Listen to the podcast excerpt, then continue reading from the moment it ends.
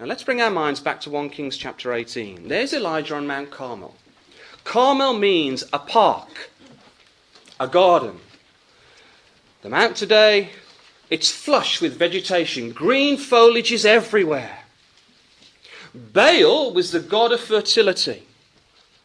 How appropriate the contest is. As they stood upon Mount Carmel and they saw all this lush vegetation around them. And so the contest is set. We come back to 1 Kings chapter 18. So the confrontation then would take the form of a contest upon Mount Carmel. And we see that the location and the topography of Carmel is suitable for a great crowd to assemble to view all the proceedings.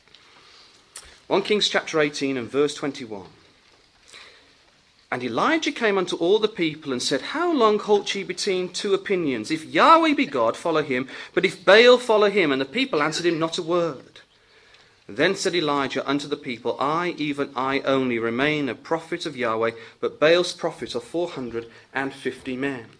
Now, we've already considered the name of Elijah. My, my God is Yahweh. And there he is impressing upon the, the minds of the children of Israel Who's your God? Who is your God? If Yahweh be your God, follow him. If Baal, follow him. But in the mind of Elijah, there was no if at all. There was only one God, one living God, and he was Yahweh, the God of Israel. Verse 23 let them therefore give us two bullocks, and let them choose one bullock for themselves, and cut it in pieces, and lay it on the wood, and, and put no fire under. And I dress the other bullock, and lay it on the wood, and, and put no fire under. Now, there are some details here that we should take note of. The first point I'd like you to appreciate is that Elijah gives them the responsibility of getting the sacrifices. It was a representative offering.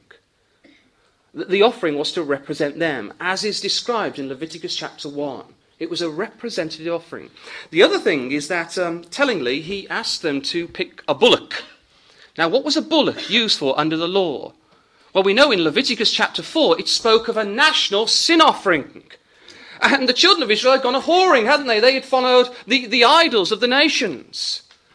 So it was suitable then, wasn't it, that it was a, a national sin offering? They had sinned in the sight of God. But there's more than that, brothers and sisters. He says there in the end of verse 23 dress the other bullock and lay it on the wood and put no fire under. And we know from Leviticus chapter 1, verses 6 to 8, that is the language in terms of preparation for the burnt offering. Now, what was unique about the burnt offering? Well, everything was consumed upon the altar, wasn't it? It was all devoted to God. And so we see here then Elijah as a representative, as a high priest, there mediating for the nation of Israel. And he calls for the nation of Israel to provide for themselves a sacrifice. It had to be a representative offering. It was a national sin offering, for they had grossly sinned in the sight of God. But in their labours, they had to devote everything to their God. It was a burnt offering. Everything was going to be consumed, as all was going to be consumed upon the altar when the fire came down from heaven upon Mount Carmel. So this was in the mind of Elijah. Now, brothers and sisters, we're on Mount Carmel. And we face that challenge. And in our lives, are we those, brethren and sisters, the sons and daughters of God, that have within our own names, within our own characters, my God is Yahweh? Or are we, as is described here, a nation of Israel who halt between two opinions? That word halt there literally means to become lame. They'd become uh, spiritually lame. Young's renders that till when ye are leaping on the two branches. And there's a lovely figure there. Elijah's saying that the nation of Israel were, were hopping as a, as a unstable bird, hopping from one branch of false doctrine to another. They couldn't settle. It was Baal, Yahweh, Baal, Yahweh, Baal, Yahweh. Are we like that with our lives, brothers and sisters? It's so easy being in places such as this to be of one mind and full of the truth. The Lord Jesus Christ says these words he that is not with me is against me. The Lord Jesus Christ will not accept lukewarm worship. And so, as the children of Israel had to decide, Baal or Yahweh, we too have to decide. My God is Yahweh, or we halt between two opinions. And the exhortation is very, very somber and it's very direct, is it not? Well, verse 24 then, and call ye on the name of your God, says Elijah, and I will call upon the name of Yahweh, and the God that answereth by fire, let him be God. And the people answered, said, It is well spoken. Now, have you wondered why they said it is well spoken? They were delighted that fire was going to determine who was God. Because who was Baal? Baal was also viewed as the sun god, the god of fire and god of light. And you can imagine they were tingling with excitement. All of a sudden, it was to their advantage. But not so, brothers and sisters, because we know the writer to the, uh, to the Hebrews in the final verse of Hebrews chapter 12 says, God is what? He's a consuming fire. And God had already answered in fire. Let's just quickly uh, look to a few passages to see how God has already answered by fire. Elijah knew that God could answer this day.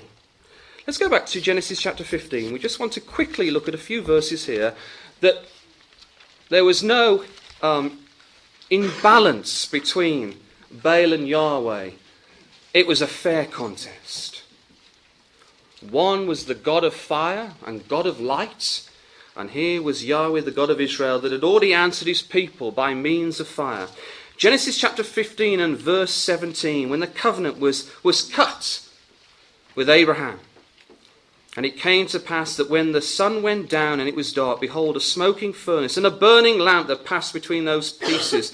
and in the same day, the Lord or Yahweh made a covenant with Abraham. So he'd answered Abraham. Let's go to Exodus chapter 3, and we see that there was a sign given to, to Moses at Horeb. Exodus chapter 3, and we know these references well. It's worth reminding ourselves of them. Exodus chapter 3 and verse 2. And the angel of the Lord appeared unto him, Moses, in a flame of fire, out of the midst of a bush. And he looked, and behold, the bush burned with fire, and the bush was not consumed. And just over a few pages now to Exodus chapter 13 and verse 21, where we read of the pillar of fire and the pillar of cloud. And the Lord went before them by a day in a pillar of cloud to lead them the way, and by night in a pillar of fire to give them light to go by day and night. So Elijah knew exactly that the contest um, was well balanced between Baal and Yahweh. It was a fair contest. But who was going to win? Let's go back then to 1 Kings chapter 18. Well, Elijah, being the gentleman that he is, he gave them the first opportunity to call down fire from heaven. We see there in verse 26 that they called upon Baal from morning unto noon. O Baal, hear us, we read in verse 26. This repetitive mantra, O Baal, hear us. But there was no answer, we read. So then it says, at the end of verse 26, they leapt upon the altar. You'll notice in the margin, they leapt up and down. They were in a frantic state. Now it's significant, I feel, that that word leapt um, in verse 26 is the same word as halt in verse 21. Please look at that. When Elijah said, How long halt ye between two opinions? It's the same word. So from morning to noon, they were jumping up and down upon the altar. And what came over their minds was the word halt. They began to doubt they were beginning to doubt their false deity. And that word um, leapt also comes from the verb to spring over, to skip. They, they were dancing in, in a, a form of celebration to their deity, for their deity to respond. They were doing absolutely everything for Baal to respond that morning. They couldn't do any more. Uh, but there was no response. Now, I just want you to imagine that scene. Oh, Baal, hear us. Oh, Baal, hear us for six long hours, a continual mantra. And there was Elijah, this prophet of God, with all these scriptural references pouring through his mind. Imagine how this prophet felt witnessing that scene. And how do you think Yahweh, the God of Israel, felt when he observed from afar what was taking place upon the garden and the park, upon Mount Carmel? And we see the patience of these two, of God and of Elijah. Now, we shouldn't fail to notice We've already looked at that little phrase there at the end of verse 26 and they leapt upon the altar which was made. Those of you with the Revised Standard Version, you'll notice that it says, which they made. So the altar of Yahweh had been thrown down. And we know that when Elijah gets to Horeb and he says, doesn't he? Thou hast, they have cast down thine altars. So the altars of Yahweh had been removed, we read in 1 Kings chapter 19. And a new altar had been placed in its stead. There's a very important lesson for us, brothers and sisters, here. I want you to go to Jeremiah chapter 6. They had removed God's truth, and they had replaced it with a new and exciting religion, something that appealed to the natural senses. And so then, in Jeremiah uh, chapter 6, we read this short verse in verse 16 Thus saith the Lord, Stand ye in the ways, and see and ask for the old paths, where is the good way, and walk therein, and ye shall find rest for your souls. But they said, We will not walk therein. This is a very important exhortation for us in our daily lives. What we're seeing Israel doing here is that they undermined the principles of the truth. They introduced a new religion that was exciting, it was exhilarating, it was fun. And, brothers and sisters, as we've heard so many times this week, truth is truth, and we pass it from generation to generation. The Lord Jesus Christ was the personification of his Father. He was the expressed image. He was the Word made flesh. And he spoke the words of his Father. He didn't add or he didn't take away. He spoke the words of his Father. And how dare we, brothers and sisters, add and take away from the principles of the truth? How dare we when the Lord Jesus Christ himself was the Word made flesh? And this is what they'd done. And these prophets of Baal were all going to be destroyed, and I don't need to dwell on that. Well, let's go back then to 1 Kings chapter 18, and we see now Elijah, in a spiritual sense, he begins to mock them. He says there in verse 27 It came to pass at noon that Elijah mocked them. He had every reason to mock them. He'd been patient, he'd been watching them for all that time, and said, Cry aloud, for he's a God. Either he's talking, or he's pursuing, or he's in a journey, or peradventure he sleepeth and must be awaked. Now, if we summarize this verse, uh, Elijah was simply saying, You serve a God that can't do more than one thing.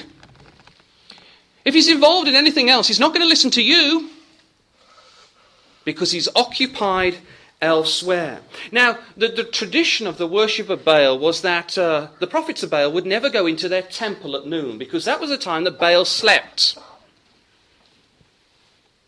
And because Baal was this god of fertility, he came during the harvest seasons. But during winter, he slept. So he was quite a lazy God in many ways, brothers and sisters. He slept a long, long time. And so this is why Elijah is saying he sleepeth. It's either noontime or it's during the winter. You've got to shake him and wake him up. What's the God that we serve, brothers and sisters? We serve a very different God. Let's go to Psalm 121. We might smile when we think about Baal, but what a powerful God we serve. Psalm 121, verse 1. The psalmist says, I will lift up mine eyes unto the hills, from whence cometh my help. My help cometh from the Lord, or Yahweh, which made heaven and earth. He made everything upon Carmel. He was the God of creation. He will not suffer thy foot to be moved. He that keepeth thee will not slumber. Behold, he that keepeth Israel shall neither slumber nor sleep. And, brothers and sisters, during this three and a half years, when no water fell, God still kept Israel. He didn't sleep. He's still attentive to their cry, though they had no prophet. His love was such that he still keeps Israel, and he will continue to keep Israel till Jesus returns. That's the God that we serve, brothers and sisters. What a very different God we have. Now, there is a legend that Baal, when he died, his father El attempted to restore him. And he did it by cutting himself. Let's go back to 1 Kings chapter 18. It's a, it's a well known legend. His father, El, he cut himself to bring this son of his back to life through his own blood. So then we begin to understand why, in verse 28, they cut themselves. That they wanted to energize Baal. But they couldn't. And look in your own time, Deuteronomy chapter 14 and verse 1. God was very specific under Moses that they were never to cut themselves. This was an apostasy. Upon Carmel, as far as God was concerned, everything was wrong. They had abandoned entirely the law of Moses. Entirely, brothers and sisters. Well, then, the, the sun then reaches the apex of its height on its parabolic um, trajectory, reaches the apex of its height, and they realized that when midday was past, in verse 29, they prophesied aloud. Those of you with the Revised Standard Version, it says they raved on. they certainly did. And the reason why because they knew if Baal had not responded when Baal was at the, the maximum height in its sky in the sky, overhead, for it was the God of the sun, then as it began to dip in the western sky, all hope of Baal responding to their cry declined and declined and declined. And so they were frantic. They did everything upon the altar to respond, to have their God respond unto them. But it was the time of the sacrifice for the evening. I just want you to imagine now, amongst this mad scene, it was a mad scene. I believe we see Elijah demonstrating this still small voice. There he was, witnessing. And you see the language here. He waits patiently for the time of the evening sacrifice. He's in the northern kingdom. He knew what was taking place in Jerusalem. The high priest would be offering the burnt offering upon the altar, the morning and the evening sacrifice. And Elijah said unto all the people in verse 30, Come near unto me. Now, what are those words? What are those words, brothers and sisters? Well, they are the words of the Lord Jesus Christ. What did Jesus say throughout his ministry? Come and follow me. Here's Elijah as a figure of the Lord Jesus Christ. And what does he do? Well, we read at the end of verse 30 he repaired the altar of Yahweh that was broken down. Now, I'm led to believe that that word repaired is the first time, or the only time in the scriptures, that it relates to something physical because it literally means to heal. And every time that word is used elsewhere, it speaks of healing. So the original word means to heal literally and spiritually. And Israel needed to be dealt with spiritually. Israel needed a physician. And who was the physician? It was the Lord Jesus Christ. Let's go to Isaiah chapter 58. And the prophet Isaiah speaks of the one who will come with, with healing in his beams we would understand this character as Yahweh Rafika in his Son, the Lord Jesus Christ. Isaiah chapter 58, verse 12. And they that shall be of thee shall build the old waste places, thou shalt raise up the foundations of many generations, and thou shalt be called the repairer of the breach, the restorer of paths to dwell in. This is exactly what Elijah was doing. He was the spiritual physician. The patient was dying. And he repaired the altar. Figuratively, he was healing the nation of Israel as a figure of the Lord Jesus Christ, the one who will come, the repairer of the breach, the restorer of the paths to dwell in. And they had lost the way, had they not? And he was restoring the, the old way, the old way that leads to life, the old way that leads to the tree of life. the way of God. And so here, then, brothers and sisters, we have Elijah. Now, I believe, again, there's a very, very direct exhortation. The altar of God had been abandoned by Israel. And if we think about our own individual homes, brothers and sisters, and I think also of my home, have we abandoned the altar of God? Has the altar of God become into disuse? How often do we gather our family, our brothers and sisters, around the word of life, and we speak about the things concerning the truth one to another? That's our altar. That's our altar, our form of worship to God. And what have we done with them, brothers and sisters?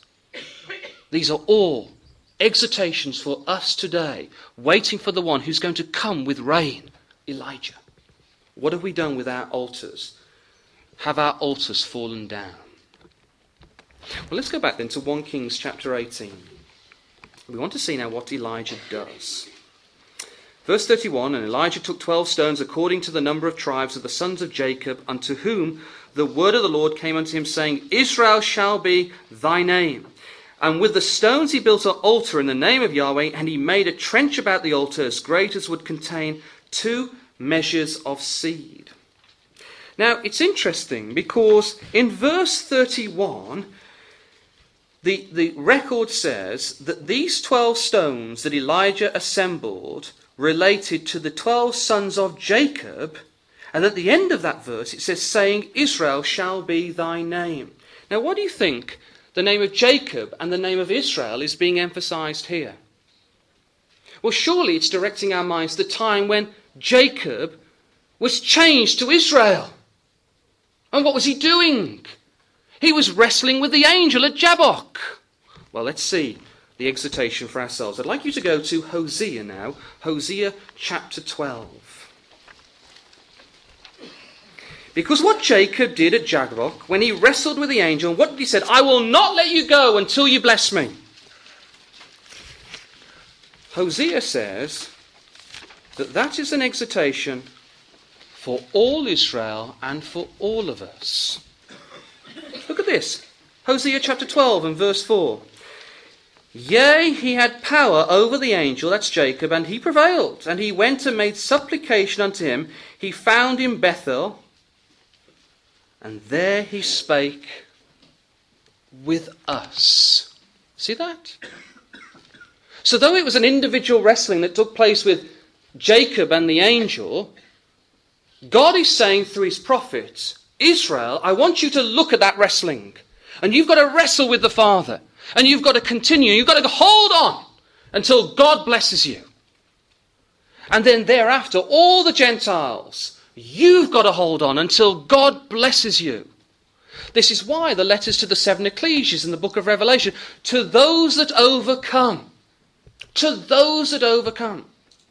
And so Elijah he's saying here then, remember your ancestor, remember the patriarch, how he wrestled and he desperately wanted the blessing. You've got to overcome Israel. You've got to remove these Baals. And you've got to follow the God of Israel. It's a lesson for all of us, brothers and sisters. But why 12 stones? Well, let's go back to uh, Deuteronomy chapter 27.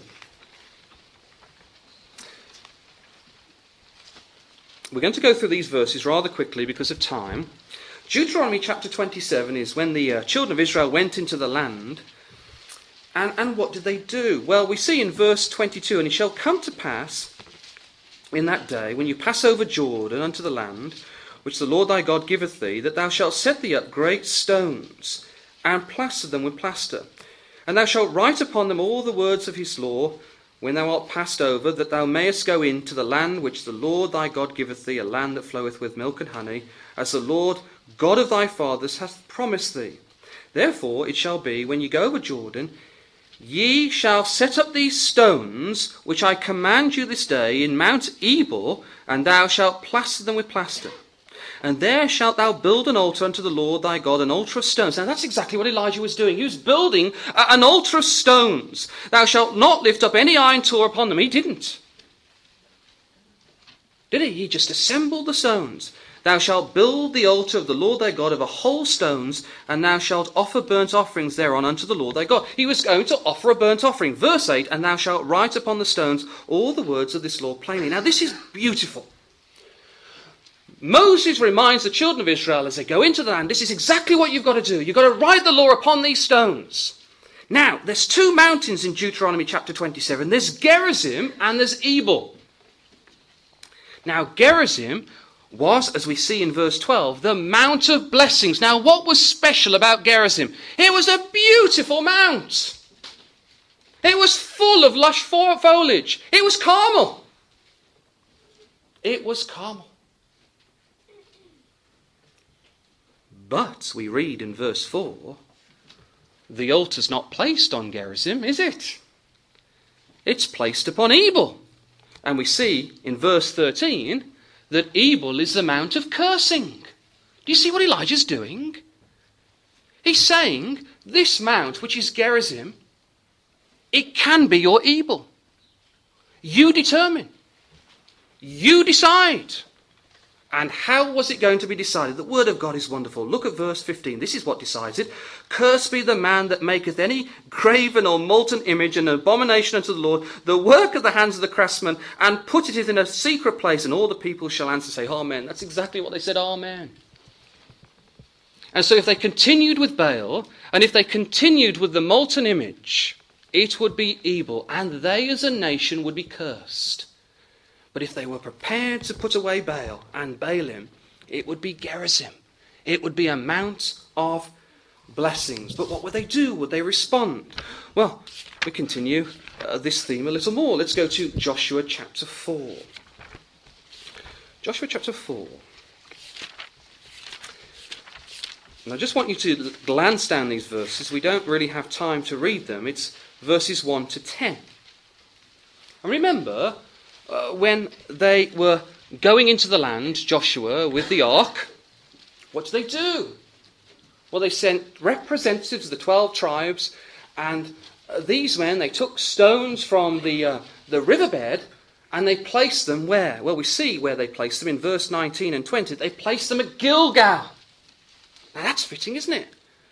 Because Gilgal means a rolling away or a cutting off. And then the twelve stones upon the land were placed as a pillar within the river. Twelve. And so Elijah's saying, Remember when you went into the land, the land that flows with milk and honey, and look at it now. It's not a land of milk and honey at all. But God will bring the blessing. Because remember your relationship with God. You are those 12 smooth stones that came out of the riverbed of Jordan as a figure of baptism. And where are you? You're in Gilgal. You've cut off. But look at you today. You don't have that special relationship with God, and you haven't cut off. Can you see where Elijah is taking them to? He's taking them to the beginning when they went into the land and how things had desperately changed. How sad things were. Now, it's a, an unusual phrase because we read in chapter 18 and verse 32 as Elijah built the altar, he built a trench that would contain two measures of seed. Now, that's quite a difficult phrase to understand. I want to try and explain this to you in Jeremiah chapter 31. Elijah now is the healer. He's the repairer of the breach. He's the restorer of old paths. He's a type of the Lord Jesus Christ. Now, the separation, the separation between the north tribes and the south tribes, and the separation between God and the northern tribes. And there's a lot of healing to be done. So we come then to Jeremiah chapter 31, and I believe this was in the mind of, of Elijah here. Two measures of seed. I suggest to you it's Israel in the north and Judah in the south. And here then in Jeremiah chapter 21, hopefully this will prove it to you. Behold, verse 27 Behold, the days come, saith the Lord, that I will sow the house of Israel and the house of Judah with the seed of man and with the seed of beast. Verse 31 Behold, the days come, saith the Lord, that I will make a new covenant with the house of Israel and with the house of Judah. A new covenant was to be made this day. God was going to rekindle his law within their hearts, but it was going to fail. That's why Elijah will have to come again and restore all things, where he will sow the house of Israel and the house of Judah. So, possibly then, that two measures of seed speaks of his intent, but also speaks of a greater work to come.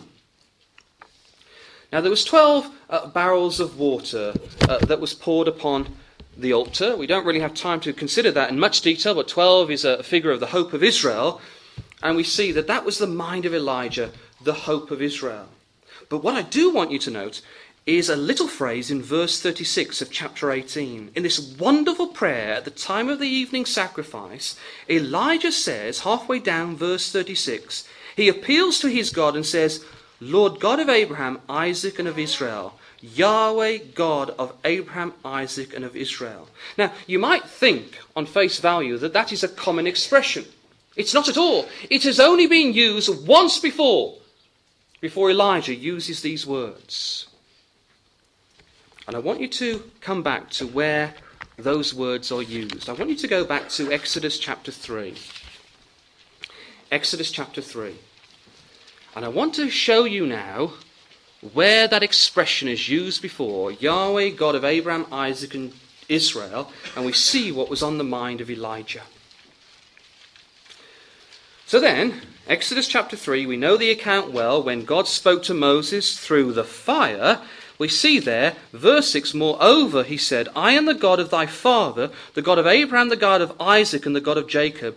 And Moses hid his face, for he was afraid to look upon God. So that's the first time we come across that phrase I am the God of thy father, the God of Abraham, the God of Isaac, and the God of Jacob. Now look at this, verse 14. And God said unto Moses, I am that I am, Ehyeh Asher Ehyeh, I will be who I will be. And he said, Thus shalt thou say unto the children of Israel, I am, or Ehyeh I will be, hath sent me unto you. Now, and God said moreover unto Moses, Thus shalt thou say unto the children of Israel, The Lord God of your fathers, the God of Abraham, the God of Isaac, the God of Jacob. That's the time. That's what Elijah is quoting. When God spoke to Moses through the bush, hath sent me unto you, this is my name for ever, and his memorial unto all generations. Go and gather the elders of Israel.